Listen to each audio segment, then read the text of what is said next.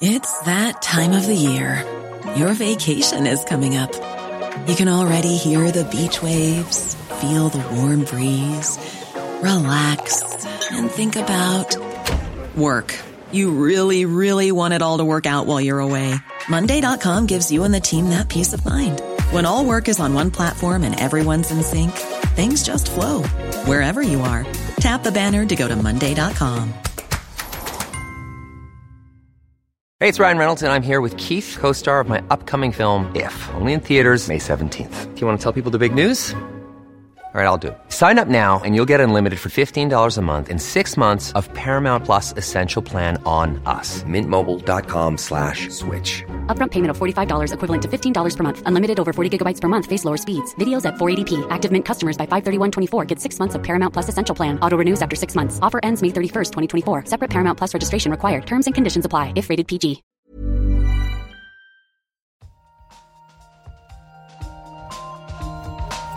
In an experiment. Yeah, we don't know yet. Why is light so far? Like it sounds so simple. They had no idea. But now the data speaks. I find this not only refreshing, but, but at some level astounding. Nature. Welcome back to the Nature Podcast. This week, what a sniff reveals about consciousness. And the relationship between vaccines and antibiotic use. I'm Shamini Bundell. And I'm Nick Howe.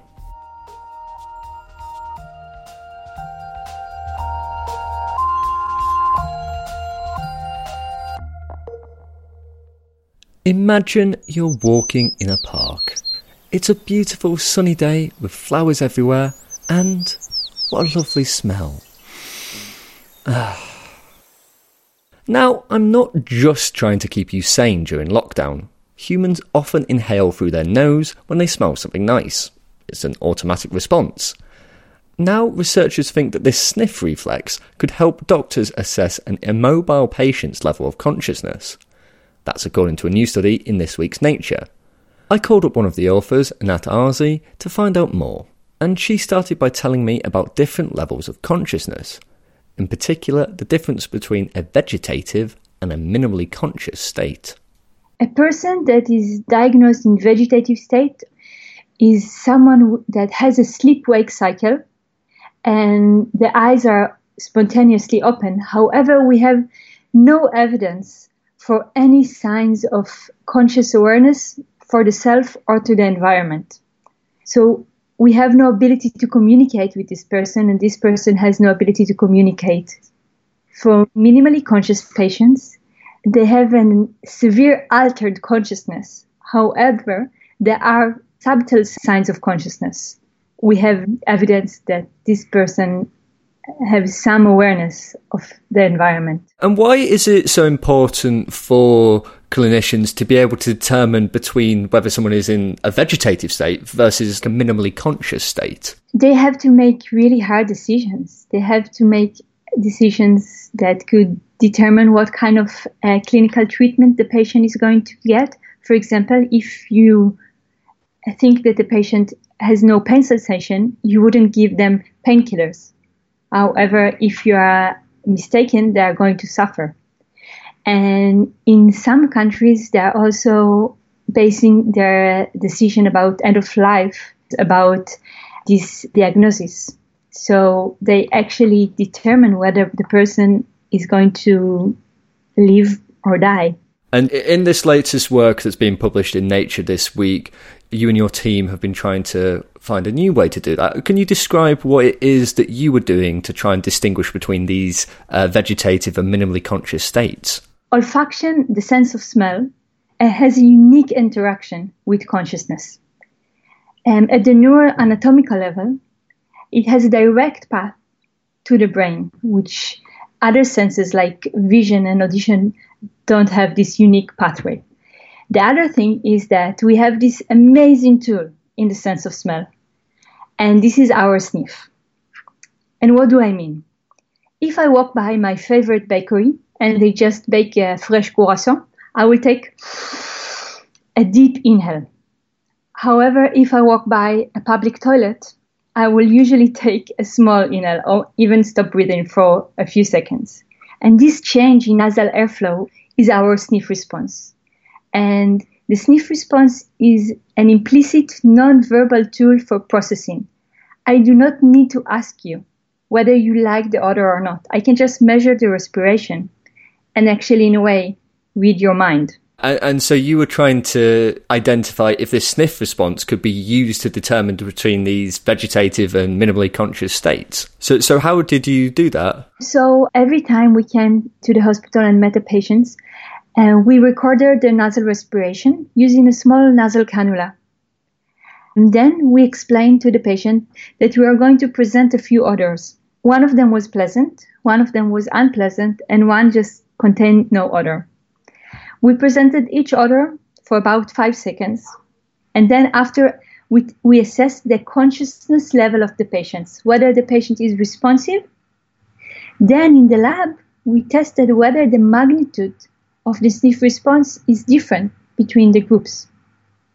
And we found that indeed, people who were in minimally conscious state had a significant change in their sniff volume when we presented an odor.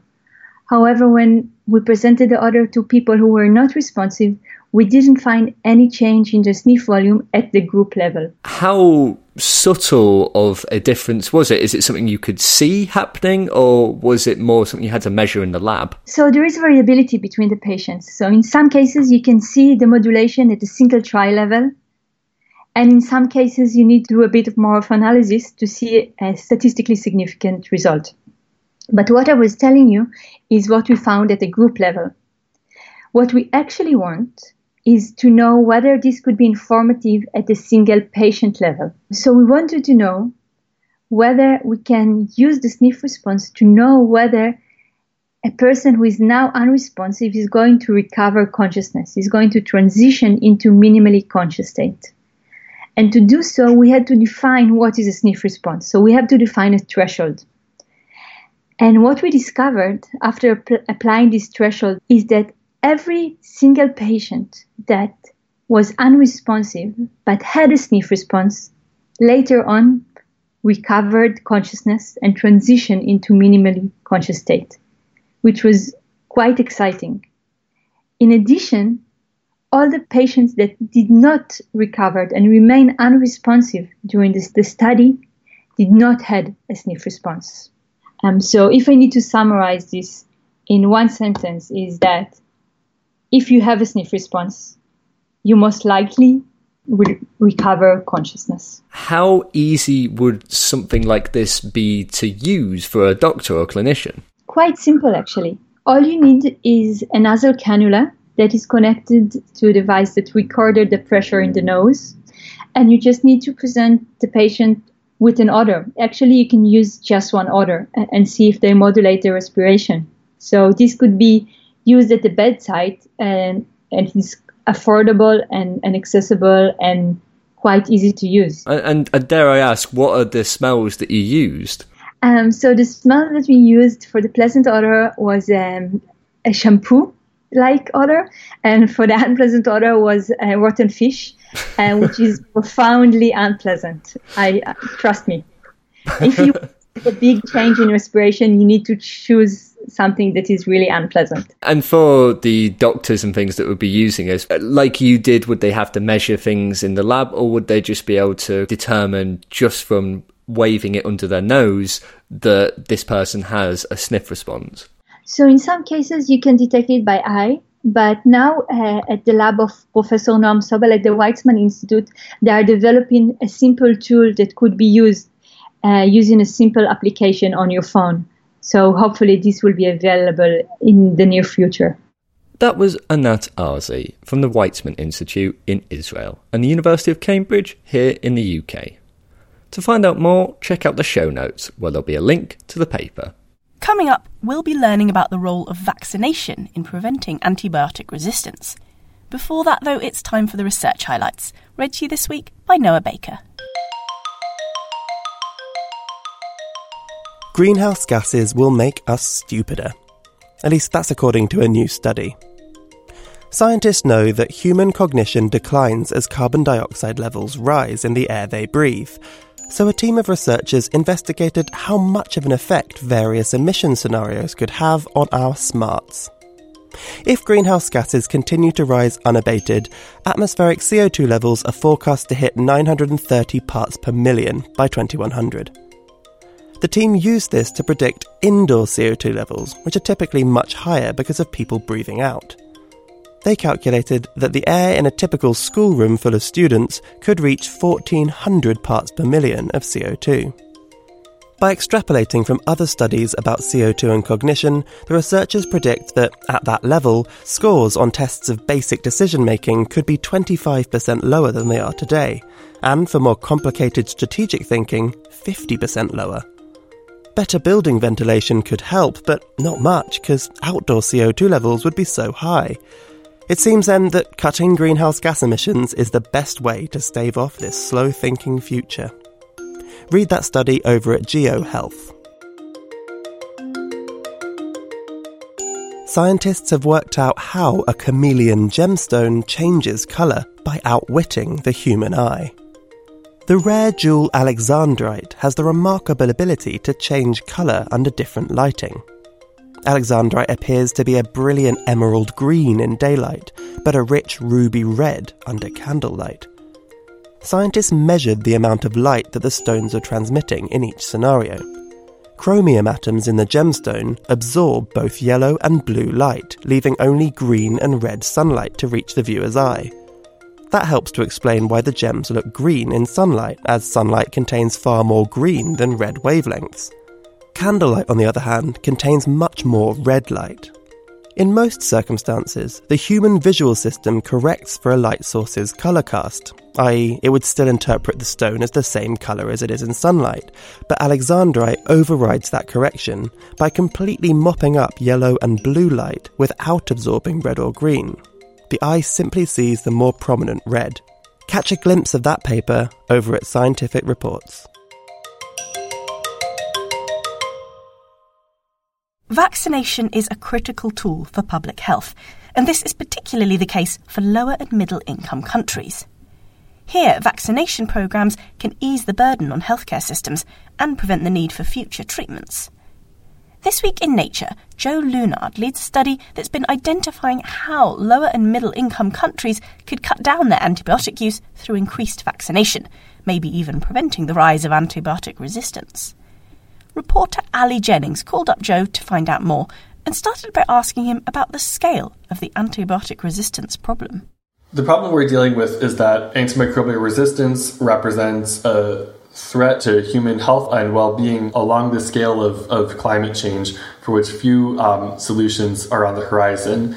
The goal of this study was to identify the effect of pneumococcal and rotavirus vaccines on the incidence of antibiotic treated acute respiratory infection and diarrhea, and to answer the question of how scaling up receipt of these vaccines in the developing world could lead to reduced antibiotic treatment for children across all low and middle income countries. And why is it that these countries are suffering more from antibiotic resistance? In these countries where financial circumstances are more tight, and perhaps treatment capacity is limited, infection with a resistant organism can be much more threatening than it would be in, for instance, a higher income setting where, where perhaps a last resort antibiotic could be more readily available to a person who needs it. A resistant infection that fails initial first or second line treatment in a setting like this could mean death for a child. So, how do you go about estimating the amount of antibiotics that could be saved through increased vaccine usage? First, we need to estimate the incidence of antibiotic treated infections among children under five in all of these countries. We were able to use surveys which collect data on recent illness as well as vaccine receipt based on mothers' report of children's experience with acute respiratory infection or diarrhea. We next say, what is the proportion of those illness episodes that's caused by pneumococcus and rotavirus and therefore preventable by vaccines. Um, were there any countries that you felt that you would really have liked to have got data from, but you actually couldn't?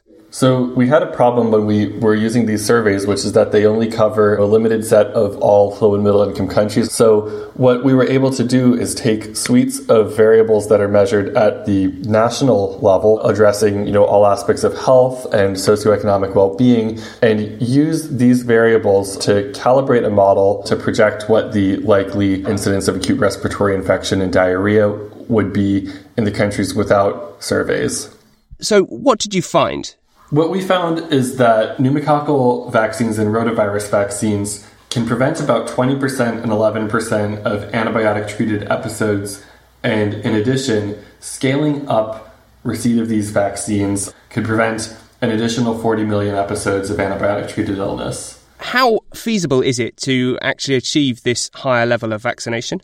One of the issues that really right now uh, limits the effect of pneumococcal and rotavirus vaccines is not only uh, you know limited receipt in, in, countries where, where they're recommended, but even more simply just that a lot of countries still do not recommend their use, perhaps due to under appreciation of you know the impact of diseases that they cause or a lack of access to reduced pricing type arrangements that, for instance, Gavi, the Vaccine Alliance, has made possible for the poorest countries of the world. There's a challenge that as countries transition to lower middle income status, they lose eligibility for some of these benefits and have to take on the responsibility of financing their own vaccination programs. And so there is a need for data like this that shows the you know comprehensive effects of these vaccines to make sure that health ministers are aware of the benefits of these vaccines for children in these countries.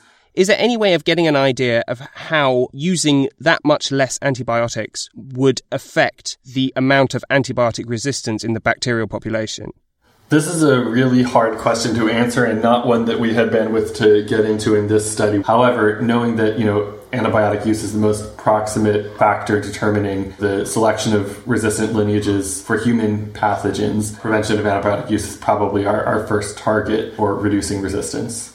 And have things been disrupted by the ongoing COVID 19 pandemic? I think every infectious disease epidemiologist can tell you that they've been disrupted by the COVID 19 pandemic. We have now the first data emerging from the United States showing 50 to 70% reductions in receipt of measles and HPV and other vaccines in this country, and we can probably only imagine the disruption that this um, will cause in the developing world, where many of our gains in vaccine delivery are now at risk. We know that the polio eradication program has had to halt, which is, you know, troubling and stands to erode years and years of, of hard won progress. So there's, I think, a lot of questions that will also come around these other conditions that are vaccine preventable in the context of COVID 19. That was Joe Lewnard from the University of California, Berkeley in the US. You can find a link to that new study in the show notes. Finally, on the show, you may have heard of the Nature Briefing, Nature's daily or weekly pick of science news and stories delivered directly to your inbox. Well, Shamini and I have been scouring it to bring you some non corona science news. Shamini, what have you found this week? Well, the briefing this week sent me to Chemistry World, where I've been learning about someone called Eunice Foote. I have never heard of them. Tell me more about Eunice. well, people having not heard of her is sort of the point of the story. So she was an amateur scientist and inventor and various things in America in the 1800s, and she published this paper in 1856, which was basically the first time that anyone had linked carbon dioxide in the atmosphere to warming Uh, global warming essentially although that wasn't the context that they were thinking about it back then. Oh wow. So all the way back in victorian times essentially she put a link between carbon dioxide and the warming of the atmosphere. That's crazy. Yes, and although she was the first person we think to do it, one of her contemporaries, a man called John Tyndall, published a more sort of expansive study of the same thing only three years later, 1859. Uh, but the thing is, he's the one who's really well known for being the, uh, you know, father of this sort of global warming science, and she's been really completely forgotten. This sounds like an all too familiar story, to be honest. yes, yeah, so there's a science historian called John Perlin who's writing a biography of her, Eunice Foote, and that's why he's been digging all this up. And his attitude is very much that the reason that her work has been ignored and she really hasn't been remembered is because women at that time weren't really seen as uh, scientific equals to men. So, for example, her work was actually presented at the 10th annual meeting of the American Association for the Advancement of Science. But women weren't allowed to present their own work, so another scientist read out her work. And similarly, she had patents related to sort of other work she was doing, but the patents were in her husband's name because women at that time weren't allowed to defend a patent in court if they were married. Oh wow! So even when she's she can't even present her own science, then that's uh, yeah. Hopefully, times have moved forward a little since then. Yeah, and Perlin is really keen that everyone uh, celebrates her achievement as sort of the, the mother of, of climate change. Mm, well, I'll certainly try and remember the name Eunice Foote in the future. And for this week, what I've been looking at is, well, it perhaps might not sound too surprising, but there's a study that suggests that insect populations are declining. I feel like I've heard this before. Insects not been doing well for a while, right? Yeah, and there have been a few studies. There was one that came out a few years ago that got a lot of press attention, came out of Germany and said that insects are really declining. But most of these studies have been quite localized. Like that one was specifically in a protected area in Germany, and there's been a lot of other studies like that. So, what this latest study that's published in Science has been looking at trying to do is get a real global picture and they've looked at 1,676 different locations across the world and long term data sets for each of them. Okay, so this is the super huge version of these studies. And uh, the results still not good? Well, it depends where you are. So they showed that there is on average, and not too surprising, a 9% decrease per decade in terrestrial insects, so insects that live on land. But they also show that there's actually been an increase in freshwater insects. And so the point they're trying to make in the paper is it really depends where you're looking at, and there is a bit more nuance to it, which is important because not everything is terrible and there are things that can be done. For example, the freshwater insects seem to be increasing because there's been a lot of legislation to try and improve how clean water is. Well, that's optimistic. But uh, am I right in thinking, not to be selfish here, that the terrestrial insects are the ones that pollinate all our crops and things, and that's a bit of a concern for us? Yeah, I mean, is obviously still very, very concerning. And a 9% decrease in populations considering how many insects there are and how much biomass they make up, is still huge. And it's particularly localized in Europe and North America. And they associate it with more intensive land use, so things like farming and stuff like that. Um, so it is still very, very concerning. But they, I think they're just trying to say that there are things we can do and we don't have to despair. There are some uh, populations of insects, even terrestrial insects, that are doing well in certain parts of the world. And it's good to have that sort of more nuanced picture that you can only get with a real globalized data set. Well, let's hope that uh, the relevant authorities pay attention to this paper then. Yeah, definitely. And as someone who used to study insects, it's quite a close thing to my heart. So I hope that, you know, people start to take action.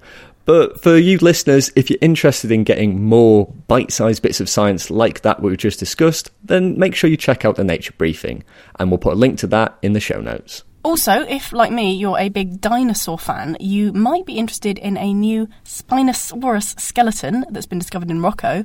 I've been working on a short video about it, and the research suggests that Spinosaurus, which is this big predator, had a fin like tail which would have helped it swim and hunt and you can find a link to that film in the show notes too.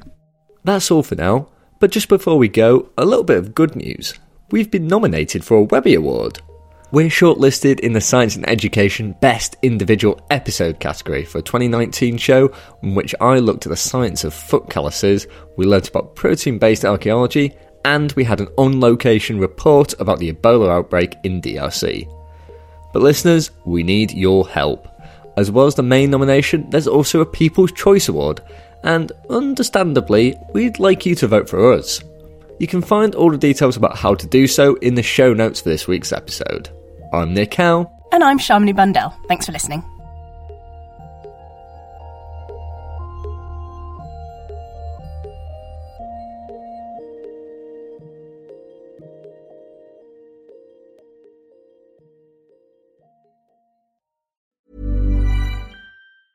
Hi, I'm Daniel, founder of Pretty Litter. Did you know cats tend to hide symptoms of sickness and pain? I learned this the hard way after losing my cat, Gingy. So I created Pretty Litter, a health monitoring litter that helps detect early signs of illness by changing colors, saving you money and potentially your cat's life. Pretty Litter is veterinarian developed, and it's the easiest way to keep tabs on your fur baby's health right at home. Go to prettylitter.com and use code ACAST for 20% off your first order and a free cat toy. Terms and conditions apply. See site for details.